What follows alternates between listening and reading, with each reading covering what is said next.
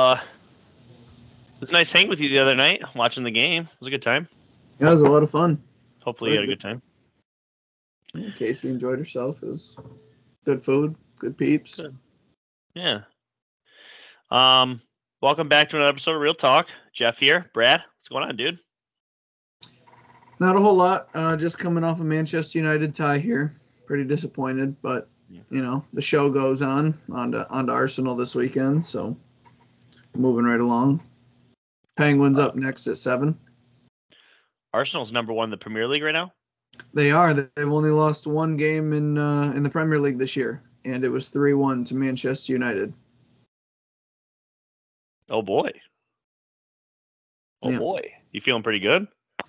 You know, I was, but Casemiro just got suspended for his 5th yellow card, and we tied Crystal Palace, who were in 12th, not less than half hour ago. So, also I lost some money on it, too. So, you know, I'm not dragging too bad. Helping pick me up is I finally found a whiskey I like to drink on the rocks here. No surprise, it's Twisted Tea Sweet Tea Whiskey. Where'd you find it at? As you can see, the bottle's over halfway gone, boys. Not all today. Drink responsibly, but Twisted Tea. Shout out. Where did you find the whiskey at? I can get it at Kroger, Rite Aid, your local. I think they're coming to gas stations. I don't know if it's limited time, but I'm going to get to Kroger and buy me a few more. But Twisted Tea strikes again. I mean, they don't miss. Is it tea? It is Twisted Tea Sweet Tea Whiskey. It is 65 proof, 32.5% alcohol. Chilled on ice. My parents, shout out Bloody and Tracky. They got me these nice whiskey glasses, little ball ice maker, and I finally found something I can enjoy. You feel like a rich guy drinking whiskey straight now. I don't know if I feel like a rich guy because a lot of people are gonna be like, "Oh, sweet tea, that's for the you know, you're soft," and it's like, I've never claimed to not be soft. You see me fighting anybody? You don't. Yeah. I go with it. For those of you who don't know, my dad's name is Brad. My mom's name's Tracy. Tracy was mispronounced once at Christmas as Tracky as a joke. It stuck. And my dad's gamer tag growing up was Bloody Bullets. I'm a junior. He's a senior. I'm not going by Little Brad. So he's Bloody. I'm Brad. That's just how it goes. Yep. So Chargers are up 27-0 on the Jags. Yes, they are. And the Jags storm back and win 31-30. They outscored 31-3 in this first half and became the first team ever to win a playoff game with a -5 turnover differential. Where did it go wrong for LA? Let's start there. I really think the head coach has always been a reason they've been in decline. Now they fired the offensive coordinator and the quarterback coach, so they're sticking with Brandon. Maybe they can turn it around. But I think a lot of people are just going to sit here and say, don't beat around the bush. You know, it's Justin Herbert. Quarterback can't be spotted, 4 picks, score only 3 points in the second half, and expect to be let off the hook because, you know, let's exclude Trevor Lawrence that just beat him, and let's exclude Lamar Jackson, who is hurt and hasn't played in the playoffs. If you want to, everyone's new thing nowadays is let's look back and draw comparisons on who's who. I don't care which one's which, but let's just say Brady Montana is Joe Burrow and Patrick Mahomes. And let's put Big Ben as Josh Allen. That means that Justin Herbert is Phillip Rivers. Always going to be good, always going to put up hella numbers in the regular season, but come crunch time, he's not cut out for it. Now, I know he played well in the Rose Bowl in college, but at the professional level, I mean, they couldn't do anything on offense. And I just feel like at this point, a lot of people say, like, yeah, Justin Herbert struggled, and they're not going to deep dive on it. But could you imagine if Joe Burrow, Josh Allen, or Patrick Mahomes lost this game up 27-0? The world would fall down as we know it. It's not a good look for Justin Herbert, especially with the amount of talent in the AFC. If Russell Wilson gets the right coach, if Lamar Jackson's healthy and still on the Ravens, Tua's playing for the Dolphins the second half of the season there mostly. There's a lot to be said, but it's a tough look on the Chargers when you look at all the playmakers and all the good players they have. And to give up a lead like that, it's not good. It's nothing but bad for the Chargers, and you have to feel like the Jags are in house money. So there's 8 teams left in the NFL playoffs right now. And one of them has a defensive head coach. The rest all have offensive head coaches. The one with a defensive head coach is the Buffalo Bills. Josh Allen is leading the league in turnovers, and with interceptions and fumbles, is 32 now to date. Brandon Staley is a defensive head coach. Justin Herbert has had some struggles. Had lots of shine, but some struggles. I have seen nothing that tells me that Justin Herbert's the problem. Just because you can't score in one half, he scored plenty of times in the first half. Just because you can't score in a half of football, a second half, to be fair, when, there's quote unquote halftime adjustments, all that other shit. I think it's extremely unfair to put it all on Justin. Now, with that being said, there's a lot of things that go into a football game. Time management, turnovers, play calling. I mean, there's a whole lot of things that made this game kind of get sideways. But one of the things is the fact that the defense allowed 4 straight scoring drives. Okay? And Brandon Staley is a quote-unquote defensive head coach, but yet their defense is abysmal. I don't know. I don't want to put it all on Herbert. I don't want to put it all on Staley, but I think Brandon Staley is the problem in this team. The reason I gave, and I'm pretty sure you backed me up or agreed, or the reason we both picked the Jags is because they had a head coach advantage, not a quarterback advantage. In my opinion, everybody wants to automatically crown Trevor over Justin. I'm not there. Personally, I'm not there. But it was a clear head coach advantage, Jacksonville over LA. And Brandon Staley also, call it whatever you want, he was playing starters in the last game of the year when they couldn't go anywhere, and Mike Williams got hurt. It's just like this is stupidity. It's stupidity of its finest. We can go ahead and blame Herbert because he's a quarterback. The quarterback gets all the credit and all the blame, so I kind of fall on there. But at the same time, it's like, I'm sorry, I'm not blaming Herbert. This team's not a playoff team without Justin Herbert, period. I love Herbert, and my love doesn't depreciate, but there's something to be said after 4 picks, and the commentator says, man, Trevor Lawrence's confidence has to be shot. And he comes out and leads 4 straight scoring drives. I know there was running involved, and he's got the coach, but, I'm not saying it's a depreciation of Justin Herbert for me personally, but I really love what's going on with Trevor Lawrence. He really That's fair. I mean, he went to Clemson, and he got nothing but hate, especially in our area, because it was either Bama fans or Ohio State fans. And all he did was play. And then he's coming into the NFL, and he's like, look, I'm good, but the NFL isn't the only thing in my life. And everyone's like, does he want it? Then that rookie year with Urban Meyer, he goes through the ringer. And he gets a coach who supports him. And after half the season of football, he turned it around. And he's been nothing short of a top 5 quarterback the last 8 weeks we've seen in the NFL. And it sucks looking around the AFC as a Steelers fan, seeing how good these quarterbacks are. But I look at, I separate it now. Maybe you guys who are listening share with me in the whole gambling thing, or maybe not. But when the Steelers are playing, I hate the team they're playing. Let's kill them by 30.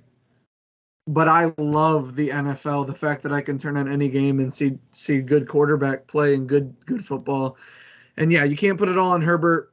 Healthy amount of blame there because he got spotted, great field position the whole first half. And, he took advantage of it. Good for him. But the team as a whole has something to figure out, and it seemed pretty sure that the owner thought offensive coordinator, quarterback coach, let's fix this offense.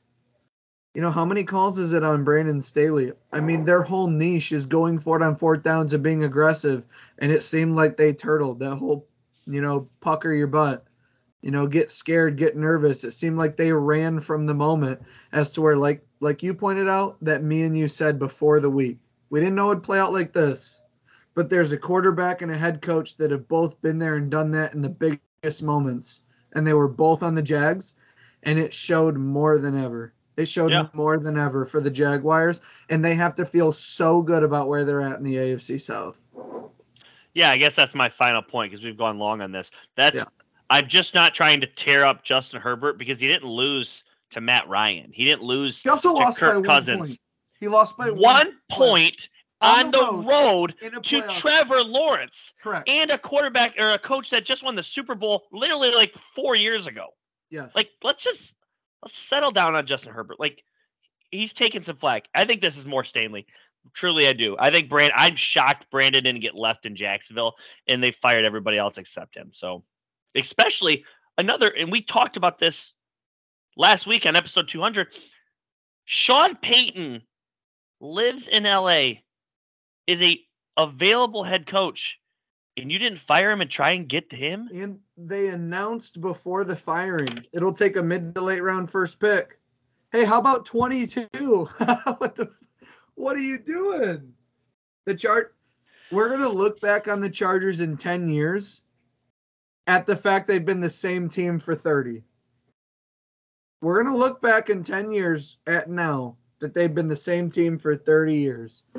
And they are in a really, really dangerous spot because of their division. If the Broncos figure it out, good luck to the Chargers. If the Broncos figure it out, good luck to the Chargers. So Vikings Giants, this was a game that we had kind of disagreed on. I thought the Vikings would win in a one-score game. It was a one-score game, and they lost. Can't speak enough about what Brian Daboll has done. I mean, I think this game had his imprints all over it. There's been something shared around. I don't know if it was you or who shared it. The Giants thing on the Facebook page was me. Do you happen to have it in front of you, or can you pull it up briefly? I can pull it up in the next 5 seconds here. There's too much here to not share it on the Facebook page, but basically what I'm getting at. I got it in front of me right now. I'll just say. Read it off. This is crazy. The Giants last season were 4-13. They signed a total of 2 free agents on multiple-year deals in the offseason. One of them was the backup quarterback. Their highest-paid offensive player, Kenny Golladay, had 6 catches in the regular season. They're in the divisional round of the playoffs. And what you can couple with this, what everyone can see, before the season, everyone, including Jeff and I, thought the Giants were going to be bad. I don't blame us or anyone who agreed for it. I commend those who didn't. And everyone wanted to anoint the Bills champions. I didn't, but we all thought 13 wins minimum. But, you know, Chiefs, Bengals, they're still teams. Brian Daboll left Josh Allen, and there has been no quarterback who's declined more than Josh Allen, which is crazy because he's declined the most, I think, and he's still a top 5 quarterback. Speaks to how good he was. Daniel Jones was dead in the NFL. And he just put up 300 yards on the Minnesota Vikings in a divisional game. Brian Daboll, offensive guy, came into New York. And I know I've gotten 2 comments on that post. Anthony, Andrew. Wow, shocking what coaching can do. I get that. But you don't always hire the right coach and it works. Great coaching is very impactful, and you guys are right in that sense. But it's not something that's easy to find or always the right decision. New York got Brian Daboll. They're going to sign Daniel Jones. They're going to sign Saquon. This offensive line, especially in the running game, moves bodies. Which, by the way, another aspect of their team that people wrote off. The defense is a bunch of A-, B+. They don't have that one guy. Maybe Kayvon Thibodeau will be that. Maybe their defensive lineman. Who knows? But they have no true that's where you attack them. And be careful. They're talking about free agent trading, and I'm getting ahead of myself here just a little bit. It's a tweet talking. If this team finds a way to grab DeAndre Hopkins, or if Justin Jefferson can't get an extension done with the Vikings, or if OBJ wants to return at full health, this team is very close from being elite. I think they're really good, but they're about to play the Giants this weekend. And you tell me after seeing 2 divisional playoff games this weekend, the Eagles, I'm sorry, but you tell me after seeing 2 divisional games this weekend, the Ravens with the backup quarterback at the Bengals, the Dolphins with the backup quarterback at the Bills playing the way they did. Don't tell me the Eagles aren't sweating a little bit. You know, they 1,000% they are. They ran 30 plays of 4th and 1 or 3rd and 1 QB sneaks, and they did it at over 90%. Jalen Hurts' shoulder, are they going to be able to continue to do that? He threw 3 picks in the last 2 games of the season that he played in where he was hurt. I still like the Eagles, but I'm just saying this Giants team, we all have closet teams. Not that we know we're going to be good, but that we want to do good. Everyone knows the Giants have been one of mine, Saquon. They're one of my favorite teams in the NFC, but we're not going to predict next week yet. But this game against the Vikings, and I talked about it. I don't want to toot my own horn, but, you know, we have a podcast. We say a lot of things. I was with a lot of people. The last 3 weeks of the seasons, they showed, if you're willing to put other guys on an island and make them say, hey, you have to win your one-on-ones, because we are doing everything to take away Justin Jefferson. This Vikings offense struggles. Negative 19-point differential, tremendous regular season. Good for the Giants. I don't. You can have your take. I kind of rambled there for a minute after the post, but no, I think ultimately we agree. There's a lot of factors with this Giants team, and they're not done. So I don't want to talk about them like they're going into the offseason already, because that's the Vikings. The Giants, as you alluded to, first off, anytime you play a divisional foe in a playoff game, you have to be on high alert. Also, and nobody's talking about this, in the last several years, and I wish I would have done the research prior to this pod, shame on me, the number 1 seed that gets a first-round bye hasn't gone well. The last several number 1 seeds have either been scared or eliminated. It has not gone well. I just think that the Giants pose a very big threat to a team that's gotten blown out basically twice by the Eagles. They haven't played close games. I don't know. We'll talk about that game in a minute. I wanted to briefly talk about Kirk Cousins. Go ahead. I just didn't want to move on from this game yet. You can go on Kirk Cousins. I just wanted to get a few things out before we move on to the next game. So the one thing I wanted to make sure we talked about was Kirk Cousins. Kirk Cousins played a Kirk Cousins game. I think he threw 75%. I think he threw over 300 yards, a couple of touchdowns. Typical Kirk Cousins game. This game came down to crunch time, and he threw on a 4th and 8. He threw a 3-yard pass. I think it's inexcusable. It's inexcusable. To a tight end. It's not even like he threw it to Justin Jefferson. You have a comment. Go ahead. Oh, no, I was going to get sarcastic with that comment. It is inexcusable. We went over it at B-Dubs, my sarcastic comment. We're going to get over it for the show. Yeah, it's a terrible play. It's a panic button hit. I just picked up on it. Yeah, it isn't inexcusable. Use your head, but it can't happen. It can't happen. Kirk Cousins, you know, I did have a post about the age of the quarterback. So we're talking about these young quarterbacks, and they're coming. And they're here. They're not coming. They're here. Yeah. Right? We talk about Tom Brady and Aaron Rodgers. You know, quarterbacks who are still putting up the numbers, but it does seem like they're starting to get left behind, but I wouldn't write them off. But there's 3 quarterbacks who are in that middle window. In my opinion, that's Deshaun Watson, Russell Wilson, and Kirk Cousins. You could count Geno Smith. Deshaun's a little bit younger, but it seems like he's been in the league 8 years. Yeah. But they all struggled this year. And maybe they can turn it around. Kirk put up numbers. Russell didn't get the dubs for whatever reason. But Kirk Cousins, I don't know, man. There's a reason I like him and don't love him. There's just a reason you like him and don't love him. Here's the reality. This is the reality. Regular season, 1:00, bet your life on him. Any other window during the regular season or the playoffs, he cannot be trusted. He might win. But he cannot, under any circumstances, be trusted. And if that's somebody you're trying to go forward with, I feel bad. And I'm speaking about my own team here.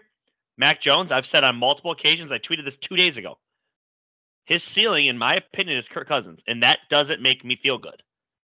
I don't like that. I'm ready to move on. I want other things. I either want Lamar or Tom Brady. I'm not talking about that right now. But I'm telling you, as a guy that has seen a player play 2 years, he's supposed to be our franchise quarterback. And what my opinion is of him is he's sealing Kirk Cousins, and I don't like that after just 2 years. So these Kirk Cousins quote-unquote fans, or if you're a Vikings fan or you're a former Washington fan, you had to endure this. At 1 o'clock, Kirk Cousins is great, but all your games aren't at 1, especially not playoff games. Kirk Cousins is great, but you're going to need your kicker. You're going to need a late sack. You're going to need a loaded team. You need so much, and it's not how I'd want to progress as a franchise, just me personally. Yeah. The last thing on this matchup that I want to leave off with is just I want to give my flowers to Saquon Barkley again. He was a monster at Penn State. It was a number 2 pick in the draft. Yep. He came in and dominated. He then tore his ACL.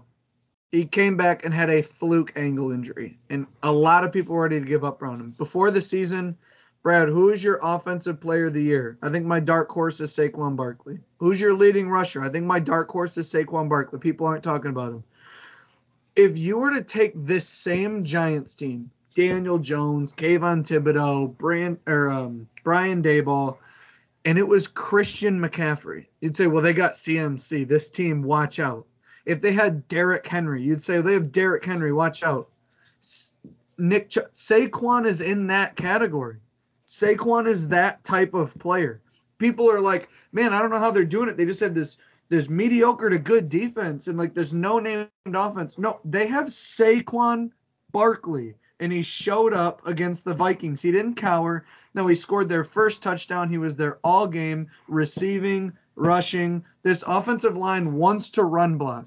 They are susceptible to the pass rush, which is where Daniel Jones running is coming clutch. They need to shore that up. But running the football, this team moves bodies, and Saquon takes advantage.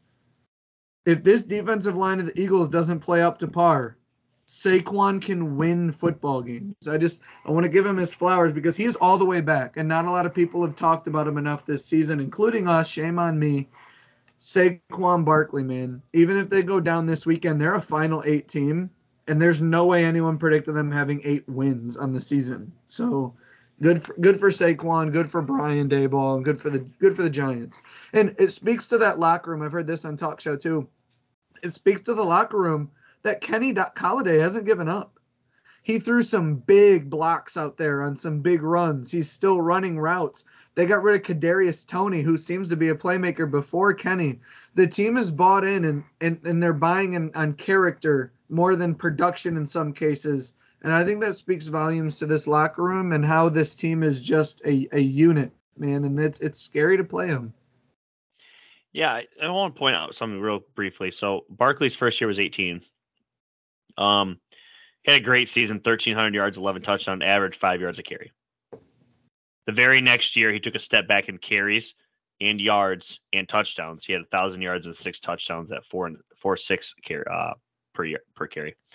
2020 was pretty much out for the year. He only took 19 carries for 34 yards, so not great, and then he was hurt all year. The following year, very banged up, couldn't stay on the field, took 162 carries for less than 600 yards and 2 touchdowns, averaged only 3.7 a clip. It seemed like he was either hurt or trending down. To your credit, all the way back. Career-high carries, 295 for a career-high rushing, 13-12, and then just shy of his career-high touchdowns, but he had 10 this year. He was a dog, and he didn't have the 91 catches like he had his rookie year, but he had 57, which is second best in his career. So he is all the way back. He's a dual threat back, getting all the yards, all the carries. Yeah, definitely deserves to be in that top tier back, but he has to stay healthy. Daniel Jones was taken in the first round, maybe too high, but he was at 6. He was taken in the first round, and people will point out, yeah, he's had like 3 head coaches and 4 offensive coordinators. So has Saquon Barkley. Brian Daboll came in, and they played the Titans, and it was 19-20. And he said, we're going for 2, and we're giving it 2-6.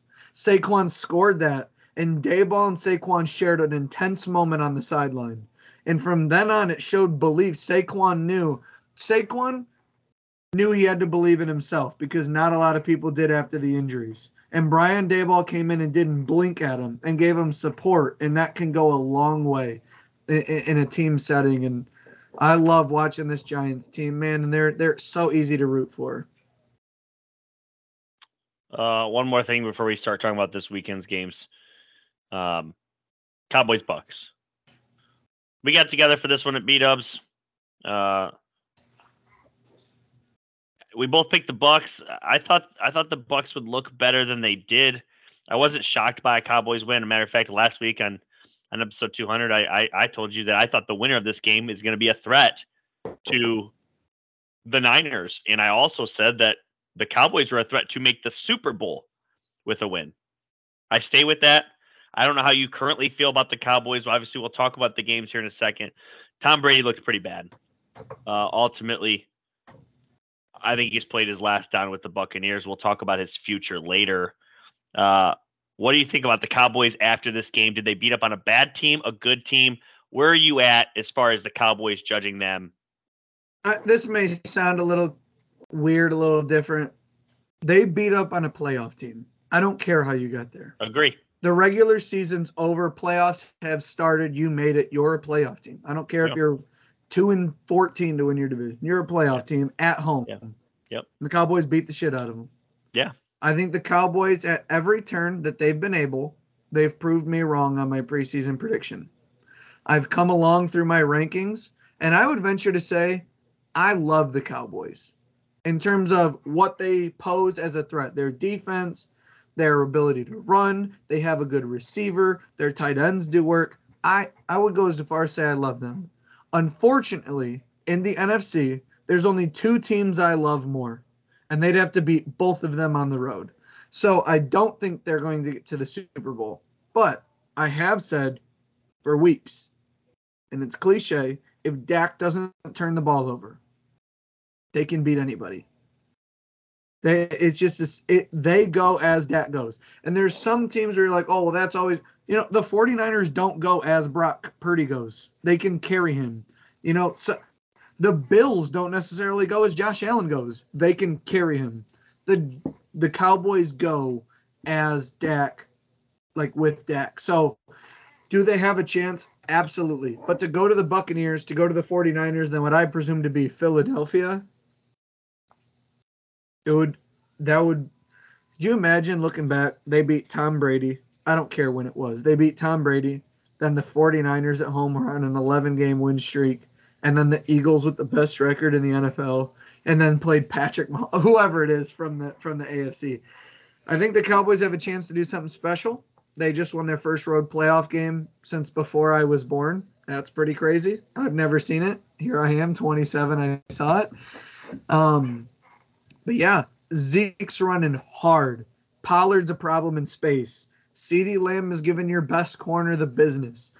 Dalton Schultz is showing up. Gallup's good for 2 big plays a game. They've got a good kick returner. Their front 7 has nightmarish talent, and their back end is very opportunistic. So Mike McCarthy hasn't been in question on time management since last year in the playoffs. We do have to remember, in a tight situation, Dak ran the ball for 4 yards in the game last season. But, man, some people will say, yeah, the Bucks never had a chance. Tell you what, it wasn't 18-0 at half chance. That's not what people thought. It wasn't some garbage time touchdowns to lose by 17 points, no chance. The spread was 2.5. FanDuel's not usually that wrong. Shocking performance by the Bucks. But I'm putting that more on an impressive performance by the Cowboys. And kudos on Mike McCarthy to handle those 4th downs and the kicker situation right. You keep Brett. You don't fire him. Up until that point, he's 133 for 136 on extra points through 100 and whatever games. Those to be numbers, fair, kickers almost don't count in that situation. We're sitting there. We're watching the game. The first one, we're like, oh, we missed it. The second one, like, oh, he missed it. I said, well, they can't trot him out there again. And then when they did, I told you, I was like, he's going to miss it.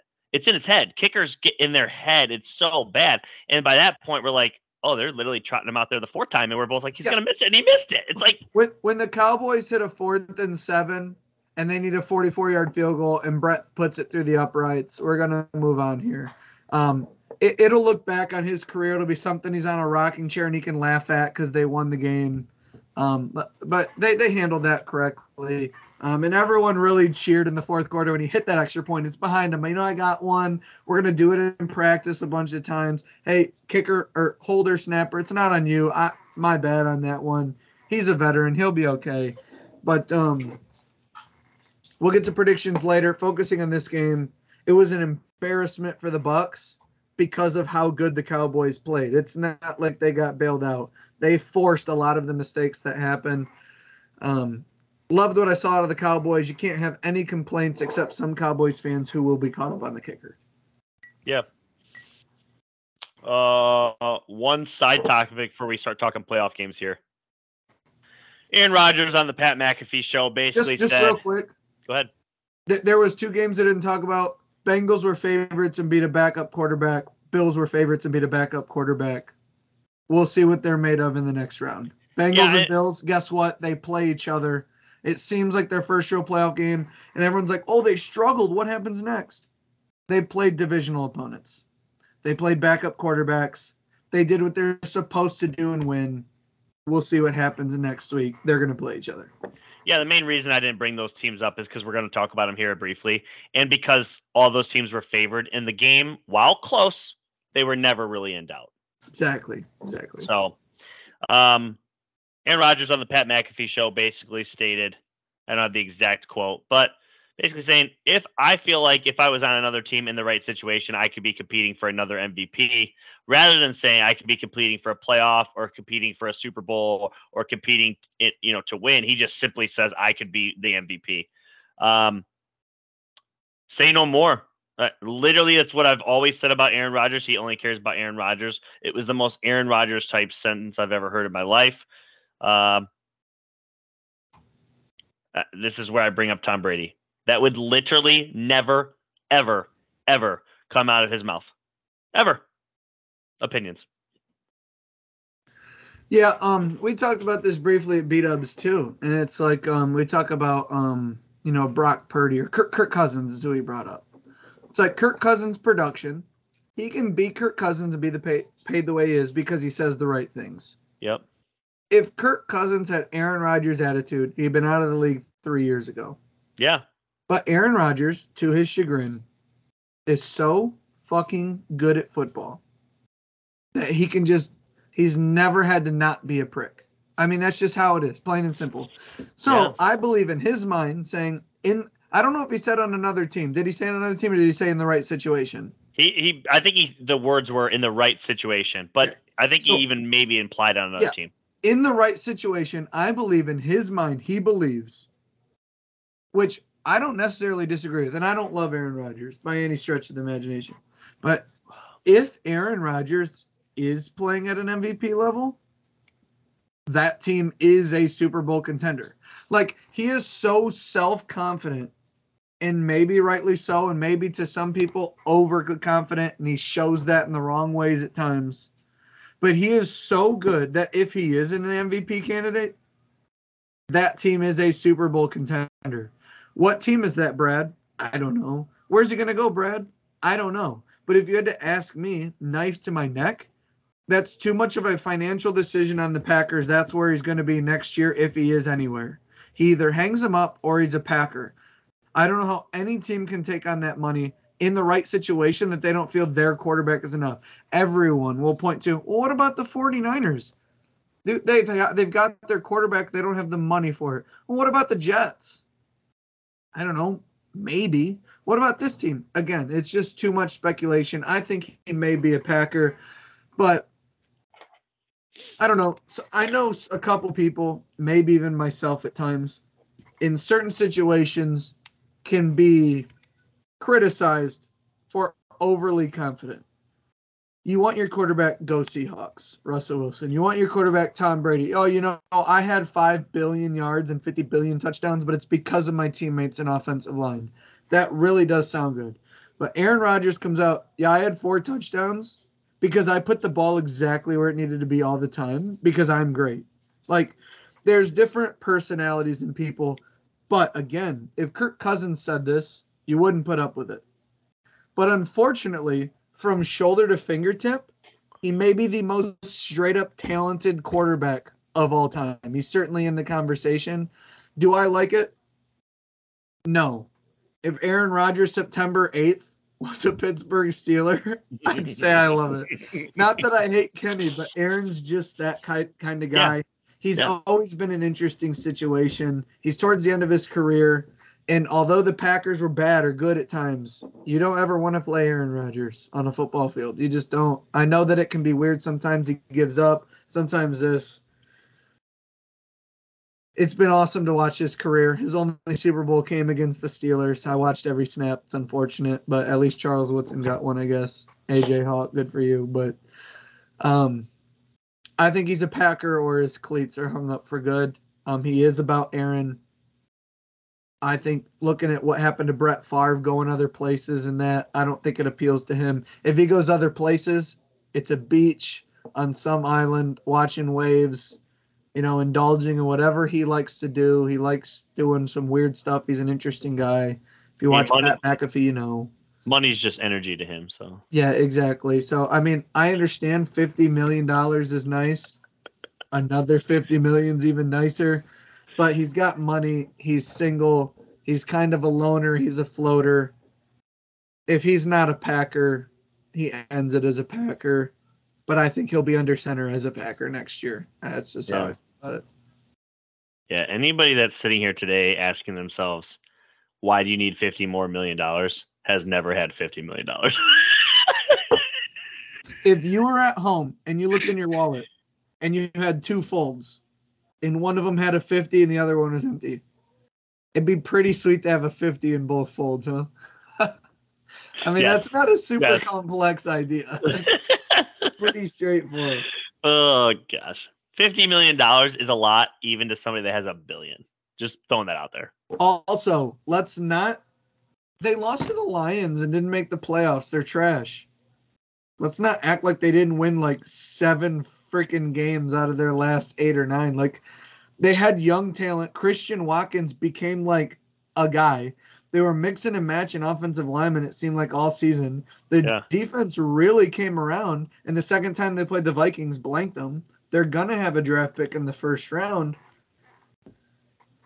Aaron Rodgers returns to the Packers. Ain't nobody saying I can't wait to play him. You have a legit 3-team race. I'm gonna exclude the Bears for now. They have a whole offseason to figure that out.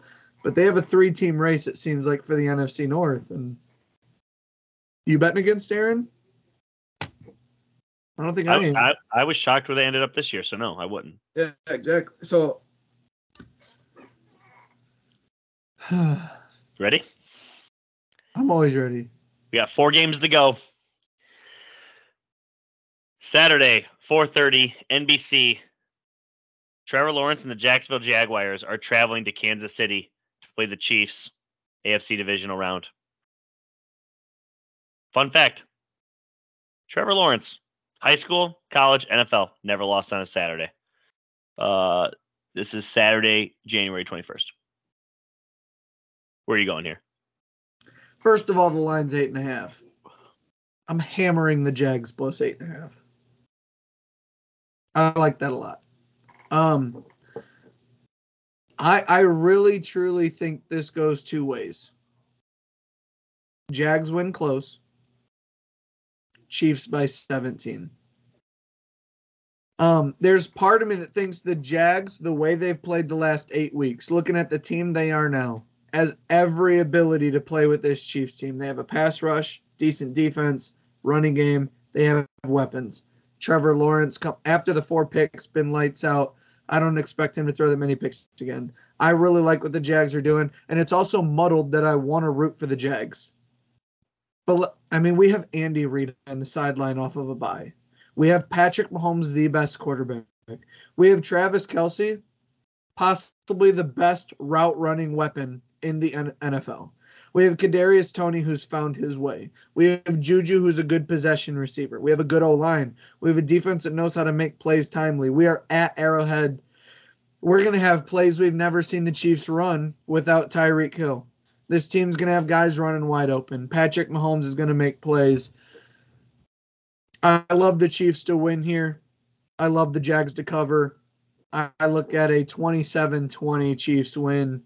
First of all, you're not holding the Chiefs under 24. Jags needed every bit of everything they had to muster up 31 against the Chargers. It's tough betting against the Chiefs. I've said it multiple times. I don't know how many times on air, but we've become numb to the Chiefs winning. We look up, and it's every week on Monday morning. We look at our phones or our laptops, Sports Center. How much did the Chiefs win by? Did they cover? They're 14-3. You know, we thought they would slip up. We wake up, they're 14-3. The division got so much tougher. We wake up, they're 14-3. Oh, my gosh, Russell Wilson, Josh McDaniels, Raiders, Broncos. They're 16-0 on the road all time. Like, this team is a machine. You have to look at it as, would you bet against the Patriots with Tom Brady and Bill Belichick playing against the Jags? Because that's what these Chiefs are. Let's take the Chiefs. Let's be okay with it. I'm going to be rooting for the Jags on Saturday. I hope they pull it off, but I don't think they're going to. I wish I knew the stat completely. I don't remember what the exact number was, if it was 4 or 6 or 7, but Patrick Mahomes basically, it's at least 7.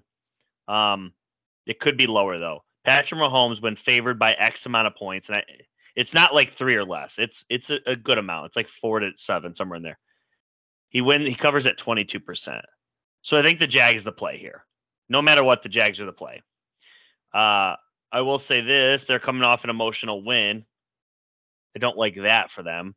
Andy Reid off a bye is almost unbeatable. I think he's lost like one time in his whole fucking career. He's so good off of a bye. It's stupid. Might be number one.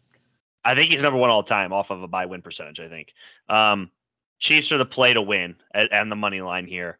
And I like them to once again host the AFC Championship game.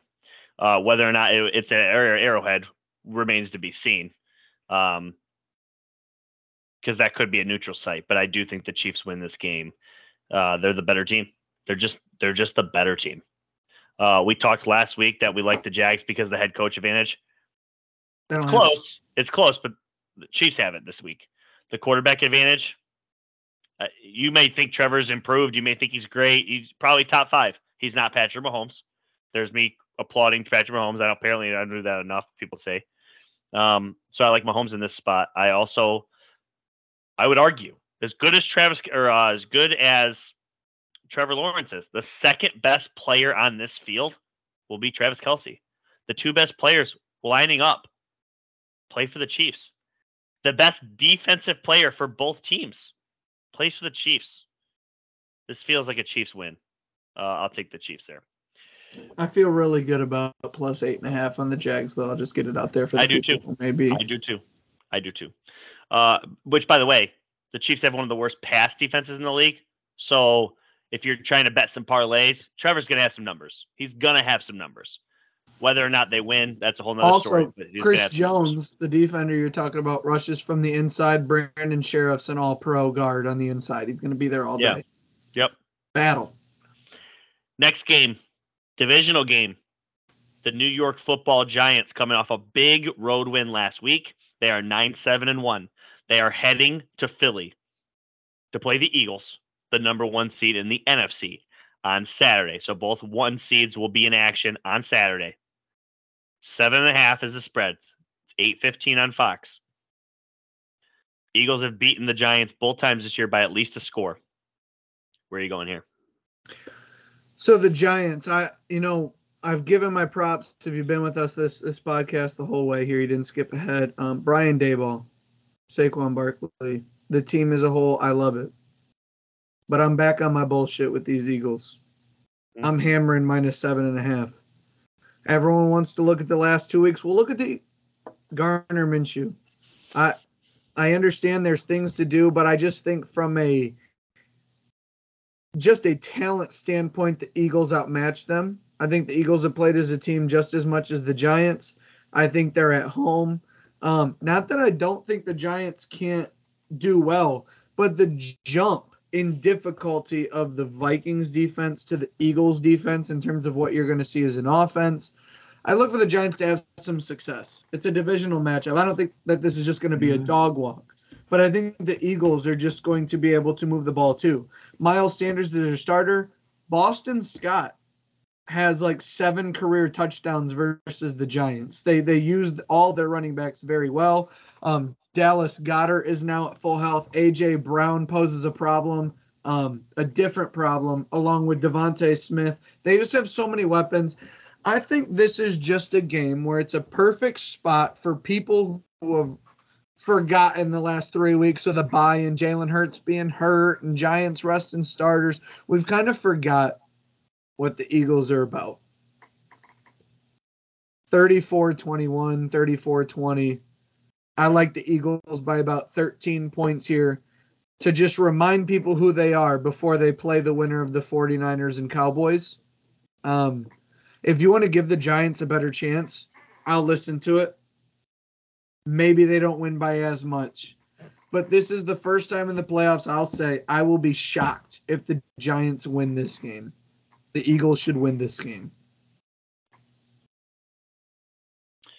Yeah, you picked the Giants last week. I did not. 5-1 last week. The Bucs were the only team I didn't hit on the spread, at least. Yeah. I'm taking the Eagles. I don't feel good about it. You haven't all year. But dude, I don't feel good about this. Colin Cowherd brought something up on his pod or on his show the other day. And I'm a huge Colin guy. I listen to a lot of his opinions. Sometimes I agree. Sometimes I don't. I mostly agree, or at least can hear out his opinions because he's pretty educated. He said something, and I've never heard a more home run take in my entire life. Every single time in the history of the Giants franchise, from day one to today, when they are good, they have a blueprint. It's not an identity of the 2023 season, the 2022 season, the 1990 season, the 1970 season. It's literally the identity of their franchise. They play great defense, they have a hard coach, and they run the football. It's what they're doing right now. With Eli Manning, both Super Bowl runs, people forget this, both Super Bowl runs 100% came on the road as a bottom seed. Dude, I'm telling you, this is a horrible spot for this Giants team. Giants win. This Giants team's not ready. They're not ready. So Eagles win is what you're saying. Did I say Giants win? You said Giants win. Eagles win. Giants play their ass off. 7.5's too many. It's too many. It's too many. Not in a divisional game. Eagles win. You know what the Giants are? Hit me. They're a great story, and they're a really good, solid team. But they finished third in their division. Because in their division is two of the best 4 teams. I was going to say, they're 2 elite teams, yeah, man. Okay. Exactly. I didn't know where you were going with that. Okay. No, they're 2 of the 5, 6 best teams in the NFL. And they're about to play one on the road. This is great for the Giants. They've gotten to the playoffs. They won a playoff game. They taste victory in what they can become. And now they're going to realize the gap they have to cover over the next 1 or 2 seasons to figure it out. I just feel like you're speaking them as if they're dead, and I disagree. Okay, you know what? I am. Okay, I don't think you are. I don't think they can win, but the Eagles, I believe, after this season, they're going to have some changes, and I think they're going to decline a little bit. Kelsey, Lane Johnson might both be gone. We're going to have to see a lot of stuff on this team. And the Eagles and Giants, I think, are transit. Like, they're going to be much more level next season, I think. But this season is it's the Eagles season. Like the 49ers or the Cowboys. I'm going to put it out there right now. The Eagles, 49ers, and Cowboys. The 49ers and Cowboys are the only 2 teams, I believe, that can stop the Eagles. I'm not worried about the AFC. If the Eagles, I think, honestly, wow. I'm going to remove the Giants now. We can revisit this next Wednesday. The 49ers or the Eagles, I don't think need to worry about the AFC. If the Cowboys make the Super Bowl, I might take the AFC. That's how I feel about it. I think the Eagles and 49ers are the best two teams in the NFL. Stop. Here we go. I'm gonna read four names. You ready? Mahomes, Allen, Burrow. No. Look, you already know. You already know where this is going. Every single team they would play in the AFC has a better quarterback.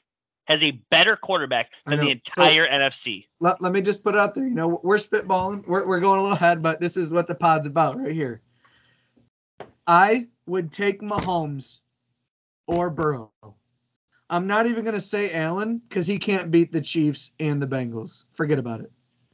The Bengals or the Chiefs, those are the two teams that will represent the AFC. The rosters are so overpowering. You know what? If I could make the bet right now, I might look it up. I'd put $100 on the NFC taking home the Super Bowl. And I would be okay with it. Brock Purdy, Jalen Hurts, Dak Prescott, you're fucking high, Brad. It's the whole roster. We talked about that. We talked about that. That's the story of the Super Bowl. I don't even care who makes this point. It's the story of the Super Bowl. Roster versus head coach quarterback. Roster versus quarterback, maybe even. Not that the other teams don't have good rosters. I think the Bills have the best roster, but again, I've already mentioned it's going to have to be perfect. I think the Bengals or the Chiefs are going to be the team to represent it. Maybe we're getting ahead of ourselves, but everybody who's listened to this podcast, everyone who's a loyal listener knows I've been on the Eagles. They've been in my Super Bowl since before the season. And I just look, this is an opportunity for the Giants to overexceed again. Or it's a chance for the Eagles to say, hey, don't forget about like who we are. We had the first seed wrapped up week 12. Our quarterback got a minor shoulder injury. Like, I can't wait for football. We're good. Next game, the Cincinnati Bengals are heading to Buffalo to play the Bills. This game obviously is famous for the Monday Nighter injury to Damar Hamlin. Those teams are going to finally do battle for 60 minutes, 3 o'clock on Sunday, CBS. I'll start. The team that was going to win that game that night was the Bengals. And they're going to win this one too. They're going to be a little beat up on the offensive line. It's going to be an issue. But Buffalo's beat up on the defensive line. They've been out without Von Miller. They don't get the same pass rush. Bengals, they're too much offensively. The Bills turn the ball over offensively. I like the Bengals here to win and head to wherever they need to head for the AFC. 5.5 points is a joke. It's disrespectful. It's a joke. It's a disrespectful line to the Bengals. Brad, the Bengals offensive line's banged up. Don't care. It's still better than the Dolphins. Yeah. You taking Skylar Thompson or Joe Burrow with no legs? Yep. Because my order goes Joe Burrow, Joe with no legs, Skylar Thompson. Okay. That's the quote of the year. That's the pod. They have no answer for this receiving core. They were walking up and down the field. Maybe the Bills were. I almost get so frustrated because these teams are so close. I feel so passionate for the Bengals. I'm almost so mad at the Bills because they were so magically crowned before the season. We knew they were going to be good, but they were just untouchable, right? They were just you had this weird hate for the Bills all of a sudden. I'm not sure where it's coming from. It comes from the preseason prediction that they were the Super Bowl favorites. They shouldn't have been. They were Damar Hamlin falling on the field from potentially being the number one seed, and you're giving them a lot of unnecessary hate. I am, sure. It's unnecessary. They literally were the number one seed going into that Monday Night Football game. They were down 7-3. And they were going to lose, Jeff. They were down 7-3. I thought they were going to lose too, but they were down 7-3. Might as well have been 70-3. I was watching. We saw a team come back from 33-0 in a regular season game and 27-0 in a playoff game. That game was far from over with my boy Josh Allen on the field.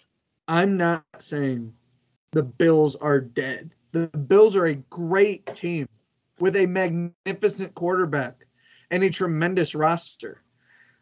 I just don't like how they lose to the Chiefs in the playoffs. The Bengals make the Super Bowl, and they're just anointed favorites in the entire NFL. I just didn't like that. I'm cutting you off real quick. You already forgot how disappointed you were that they lost on a coin flip last year. It was disappointing. I'm not disappointed that they lost. I'm just disappointed that that's how games end. Yeah, but at the same token, that team was a coin flip away from potentially going to the Super Bowl. They obviously would have had to beat the Bengals still. You have gone off the wagon on the Bills, and I'm not sure why. Because I loved Josh Allen. Without Brian Daboll, he is not the Josh Allen that I loved. He's now the Josh Allen I like. I loved the Bills with maximum potential Josh Allen. He has taken a step back. He turns the ball over too much. He makes plays where he's scrolling out right, tells John Brown to run an extra 20 yards, and underhand scoops it 40 yards for a touchdown. I love that stuff. But I also hate when they're up in a game I bet on them, and Josh Allen with one arm on his throws it 7 yards to a linebacker with no Bills around. When Brian Daboll left, Josh Allen lost a part of the off. They just lost so much. And I think Josh Allen needs coaching, but with coaching can be the best. But he's lost that. And I like Burrow and Mahomes better. And the fact that he lost to the Chiefs, be it on a nonsense call, and then the Bengals made the Super Bowl and lost on one play, for them to be anointed favorites. Then Micah Hyde goes down. Then his backup goes down. Tre'Davious White's coming off of an injury. They lose Von Miller. Their offensive line is iffy. They have no real running game outside of Josh Allen. And they're like, me and Stephon Diggs got this. Gabe Davis has come in. I know they're still a good team. But the Bengals and Chiefs are better.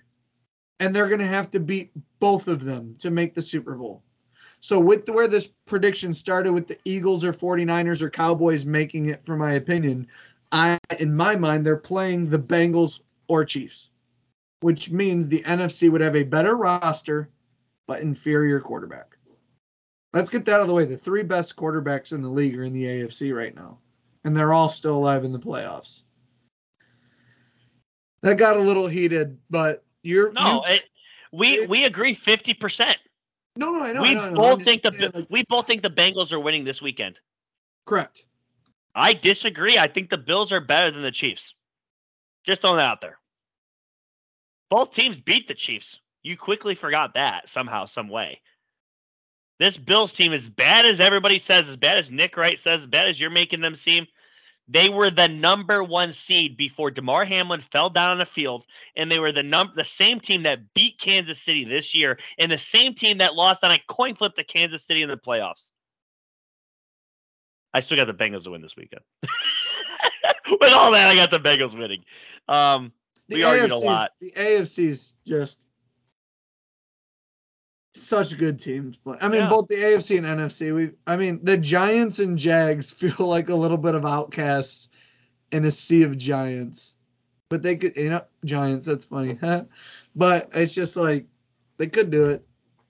By the way, to sum up this little Eagles win. Okay, I got the Eagles. Oh, gosh. Here we go. Last game. Divisional weekend. It's going to be a fun weekend. We just gave you three different games. We got the last one. Dallas Cowboys, beating up on Brady and Tampa, are traveling to the 49ers to play Big Cock Brock. Dude, Brock Purdy and the Niners, favored by 3.5. This game is at 6:30 on Fox. Yeah, at B-Dubs, we were watching the game. I told you that I liked the Cowboys' chances or the Bucs' chances going into San Francisco. I liked the Cowboys' chances more than I liked the Bucs' chances, but I liked both teams because there's something that nobody's done to the Niners since Brock Purdy's become the quarterback. And do you remember what that was? What I told you? Pressure. Nobody's made him uncomfortable. Not one team. Cowboys make him uncomfortable. This is going to be a dogfight, dude. 3.5, I think it's perfectly priced because I think the Cowboys cover that 3.5. I also have them as an outright dog. I think the Cowboys, after taking 30 years to do it again back-to-back weeks, I think they go on the road to San Francisco and they beat the 49ers. Dak Prescott, the way he played last week, this momentum can carry. They needed to get the monkey off their back of winning a road playoff game, winning a playoff game in general. They needed that. They got it. I told you last week on episode 200, if the Cowboys won one playoff game, they'd be scary and my team to potentially go to the Super Bowl. That's where I'm at. I think the Cowboys beat the Niners. The Niners are great, but you can't tell me that a rookie quarterback can't be pressured. I know they have Trent Williams. Dude, Micah Parsons can get himself in there. Lawrence can get himself in there. They can dial up the blitz with Dan Quinn. Give me the Cowboys on the road. Tell me why I'm wrong. Yeah, the Cowboys definitely have the ability to make Brock Purdy uncomfortable. But they're going to be in a hot mess when they still can't. I don't think they do. I think that the 49ers have unique ability to have 7 receivers, yet 7 offensive linemen on the field. George Kittle is the 6th offensive lineman. Kyle Juszczyk can be that way. Christian McCaffrey is a nightmare for linebackers not named Micah Parsons. Deebo Samuel's still on this team. Brandon Ayuk. But not to mention that, the 49ers defense struggled and was mid all year. They couldn't figure out their interior D line. Their secondary wasn't great. This 49ers defense first in, 78 different categories in the NFL. Brock Purdy's going to be working with short fields. Field goals are okay. Now, you can play devil's advocate to what we were playing earlier. Brett Maher isn't coming off his most confidence performance ever. Every point's going to count in this game. You're in San Francisco on a team coming off the bye. And Brock's never been uncomfortable. I don't know if it's because defenses can't do that. It's because there's so much talent. His job's so simple. His job is so simple. I think the 49ers roster is overpowering, and we've brought this up. All quarterbacks who have done tremendous in their NFL have been asked in college to make their team better. They've never come from perfect situations and molded directly into the NFL. At least that's how I've seen it. All the time we talk about Big 12. Oh, they're playing Iowa State this week. That's a free win. Well, they got Brock Purdy, so don't write off Iowa State. He's come in. He hasn't even been bailed out. He's dominated. He's taken full control of this roster. I'm not riding the Cowboys off. We're in the final 8 of the NFL season, and the Cowboys have won 12 games. Let's not joke around. But when you talk about a defense, Christian McCaffrey, Deebo Samuel, George Kittle, Brandon Ayuk, Kyle Juszczyk, it's the best left tackle in the game. Trent Williams, this team is just a problem offensive and defensively. Nick Bosa, Fred Warner, the 49ers defense is overpowering. I'm going to say something crazy here. What makes Dak better than Brock? That we've seen him longer? He is better than Brock Purdy. Okay. It's hard to argue. But right now, if you made a list of the best quarterbacks in the NFL or in the playoffs left, Purdy and Dak are going to be touching each other. Now, obviously, that gets broader by default. Right. That gets broader when you bring in the whole NFL. But if you were to say, hey, it's 2025 and Brock's been the starter now for a couple years in the 49ers, isn't it the same thing we thought Dak should have been doing? Hey, you have a run game, an elite offensive line, and a great defense on your rookie contract. Dak went 13-3. Brock's doing the same thing, except he's just winning in the postseason. After Dak got paid, the team fell apart, and now we're starting to see, Dak turns the ball over. The team never fell apart. That's a false narrative. Dak's got a false narrative. I think it isn't. How did he get worse this year? Because they won 12 games. They're in the playoffs. They won 12 games and 4 of them were Cooper Kupp. And he traded his best receiver away. Was it their best receiver? Amari Cooper? CeeDee Lamb? Come on. Amari Cooper's been overrated. Fred, you're not being fair here, dude. No, I'm saying in 3 years, Brock Purdy, if he starts the next 2 years, what is the big separator from Dak and Brock? I don't think there will be one. First off, I mean, we need to see what those 2 years look like. Who would you rather have, Mike McCarthy or Kyle Shanahan? I think it's closer than what you're giving it up to. I think the quarterback controversy is closer than you think it is. I'm not necessarily disagreeing, but you're making it seem like Dak. I'm stronger in my point, I guess, what I'm saying. You're saying the line's perfect. I double the 49ers and still take it. I think 49ers by 10. Interesting. I think 49ers at home, 28-17 isn't crazy. 27-17. I don't think the Cowboys hit 21 on the 49ers. I think 49ers are working with short fields. I think Dak's over his head. The game plan's simplified because they have so many weapons for Brock. We're always going to disagree on this. I'm always strongly against the Cowboys. Yeah. I love this 49ers team. I think we're looking at 49ers, Eagles, Bengals, Chiefs. You tell me what you got. Chiefs, Bengals, Eagles, Cowboys. So Cowboys and 49ers is the only game outcome we disagree on. Yeah, but I think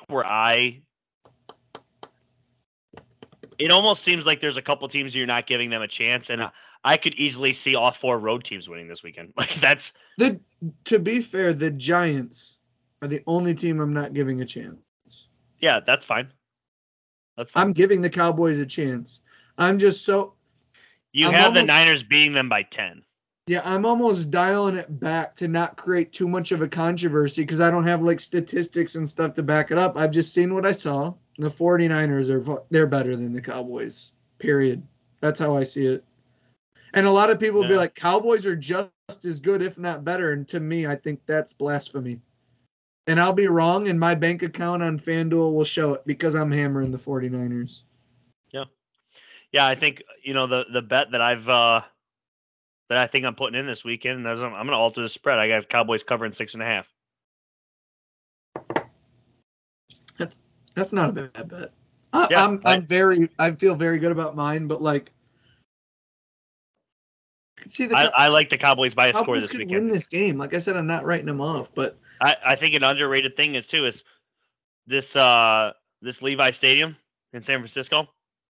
It's not L.A., but it's Cowboy North.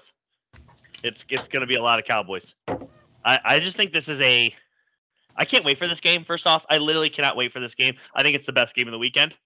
Of all the and that's really? Saying something because dude, Burrow and Josh Allen are going at it, but this is the best game of the weekend. This is the best game of the weekend. Yes, Big Cock Brock and Dakota Prescott, as you like to call him, dude. This is a fun pod. We've disagreed a lot. We've argued a lot. So I'll put it this way. Let me think of a number real quick. I'm trying to think of a number we'll disagree on because I think I take the over and you take the under. I'm going to put it at 28.5. 27.5. 27.5 over under. The point differential of all four games combined this weekend. Oh. I'm taking the over. I think the Eagles 49ers slap. Yeah, I disagree. You're taking the under. You think it's going to be like a total of 17 points separating all four teams, right? I wouldn't be shocked if it was a total of 12. I think the Cowboys and the Eagles are already putting it at 20. Is that a bet you can make? I'm sure somebody's got it somewhere, but I think like that bet. We're going to post it on the Facebook page. I think Chiefs by 5, Eagles by 10, 49ers by 10, Bengals by 4. We're looking at about 31-point differential. You think they're all under 7-point differentials, which would put you at the under. But every single one. I think 25.5, 27.5, that would be a fun number. The only game that has the potential to get out of hand, in my opinion, is the Eagles-Giants. Because while the Giants are a great story, they're a great team, they don't, it is divisional. I do think the Eagles are much better than the Giants. You know what's crazy? Because I don't think 10 points is out of hand, right? I think like 17. I would agree. 17 points. 17, 21, 24, that's out of hand. I really think as much as strong as I've been, the only game that has the chance to be out of hand, I think the first game, Chiefs could bury the Jaguars. I could see that. The Chiefs could just bury the Jaguars. Could you see the Chiefs coming out and at halftime they've scored on all 5 drives? Field goals or touchdowns. Yeah, I could. A lot of people are going to laugh at this. I'm not joking. I could see the Jags getting up 30-0 on the Chiefs. 30? I'm not saying it's going to happen. I'm not predicting that. I'm just saying it wouldn't shock me to see the Jaguars continue a hot streak, and all of a sudden the Chiefs are like, "Holy shit, we just got slapped in the mouth." 30-0. See that? Crazy, okay. No, 30. I should have said 30-0, but 21-0 to start the. I could see that. Yeah, 30-0 strong. 30-0 is nuts. Chiefs, Eagles, Bengals, 49ers. The 1-3 seed and the 1-2 seed. That's my prediction. For conference champions. Yeah, and I got Eagles, Cowboys, and I got Chiefs and Bengals. Yeah, so Cowboys, 49ers is the only difference in outcome. Maybe me and you put a little $20 Venmo in there.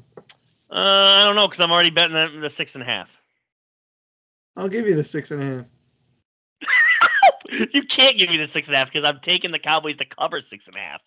Yeah, I'll take 49ers minus 6.5. I have the Cowboys covering minus 6.5. They're covering a touchdown. Oh, you think they're going to win by a touchdown? Yes. All right, you take Cowboys minus 6.5. I'll take 49. No. You got Cowboys minus 6.5. I have 49ers 6.5. If it's somewhere in between there, push. Deal. $20 on a 7-point plus Deal. Victory either way. 49. Deal. We did that for the Super Bowl a couple years ago. Hey, it was a good game. I got 49. So the only game we disagree on the outcome, it's by 14-point separation. What? You have no faith in Prescott, and I have all the faith that the pressure will get to Brock Purdy for once. I think that's where we differ. You called him Big Cock Brock to open the segment. Ain't no pressure. Dude. If there's pressure, he's applying it. This is Brock Purdy. This is Mr. Relevant. This is his year. I did. Maybe not. The AFC's pretty tough. I'm just saying. I also stand by it. I have the NFC winning the Super Bowl. I'm comfortable with that. I need to see the matchup because there's too many variables. I don't think the NFC is better than the AFC, but I do. I'm sorry, but if the Cowboys are playing the Jags, I'm taking the Cowboys. Which is the NFC. But if the Giants get to the NFC and they're going against the Bengals, sorry, I'm taking the Bengals. Like, Giants are a better team. No, I'm just kidding.